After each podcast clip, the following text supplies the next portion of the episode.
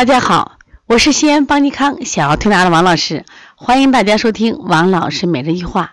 今天我分享的主题是小孩焦虑症也会发热，你懂吗？怎么就提起来焦虑症呢？现在当然了，大人的焦虑症是比比皆是，那小孩会得吗？当然会得。我想举几个案例。那么开学前呢，我们有一个宝宝呢就开始发烧了，连续三天他是白天不烧，晚上烧。温度呢也不是特，体温也不是特别高，大概就是三十八度五、三十八度六左右。妈妈有点紧张，你看 怎么这么不好呢？该开学了，怎么就发烧了？然后他第三天来的时候，我就问了一句，我说会不会是他不想上学呀？你明天就开学了。他们说不可能，不可能，他学习好的很，一年级嘛都考一百分了。我就把这宝宝叫过来，我说哎，那你想不想上学？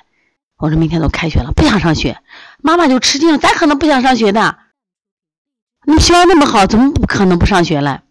那小孩说：“妈，我给你举个例子吧。这个我们老师上课这个拖堂呀，把人都烦死了。说下课十分钟吧，他能拖堂五分钟，然后把我尿憋的吧，我就想去干什么上厕所。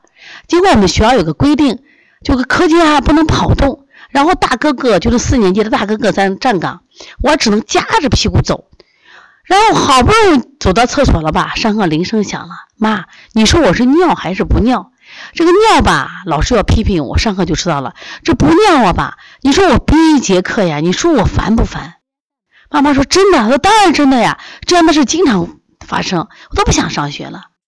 所以妈妈都没有想到，孩子不想上学，并不是因为他学习不好，并不是因为作业多，而是因为他不能正正常常的解一次小便，所以他焦虑了呀。所以他一听上学，他就发愁，因为我每次要解手的时候。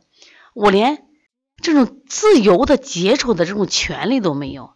我想跑，大哥哥还管着；我不跑，上课迟到，老师还骂。你懂他吗？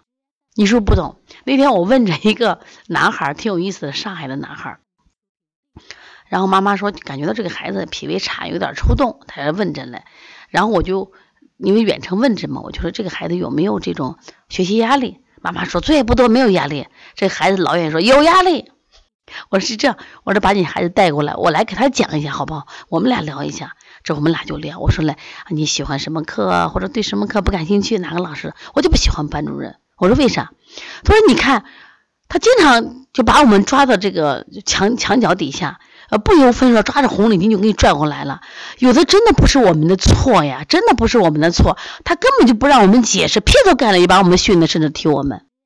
其实你看，这个孩子八岁了，他有的正常的表达了，就他表达的很清楚。有时候我们会受委屈的，那妈妈会怎么讲呢？那是应该的，你该挨打，肯定是你的错。那有的时候真是他的错，他可能被批评也认错，但有时候他真的没有错误。那老师可能连给一个他进行解释说明的机会都没有，所以这个孩子就明确的指向我对这个老师我不感兴趣。他有没有压力？他一定有压力呀。那么这种压力就会让他烦躁，就会让他心里不安。那么他也会引起发烧发热了呀。有些孩子老生病，你你以为什么生病？即使是会生病，外感也会生病。那情绪不畅依然会生病呀。前两天有个爸爸妈妈带着一个女儿，就是抽动症。我当时就分享这个案例，都是七天。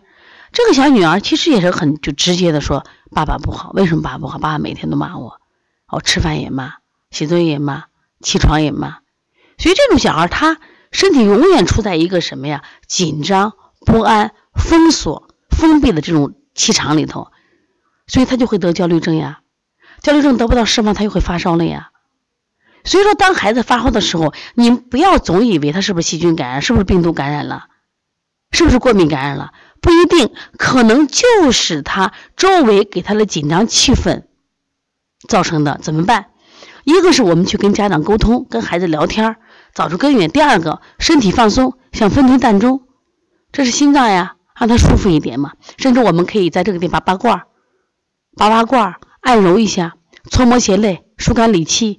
敲打一下肝胆经，让孩子在我们这个地方跺跺脚，放松放松，可能这病又好了呀，就这么简单呀。所以说，小孩焦虑症已经是我们现在儿童的一个常见病，他可能不像我们大人就很明显焦虑症，我胸闷、心慌，我睡不着觉，但是他可能在身体上就会出现问题，比如说他咳嗽，比如说他发烧，那比如说他甚至可能会什么呀？就是夜里说梦话，或者说尿床，这种事情会很多很多的这种症状，严重的多动抽动。希望大家一定要注意，孩子一定是有情绪的，一定记住，情绪会让他的身体发生各种各样的症状。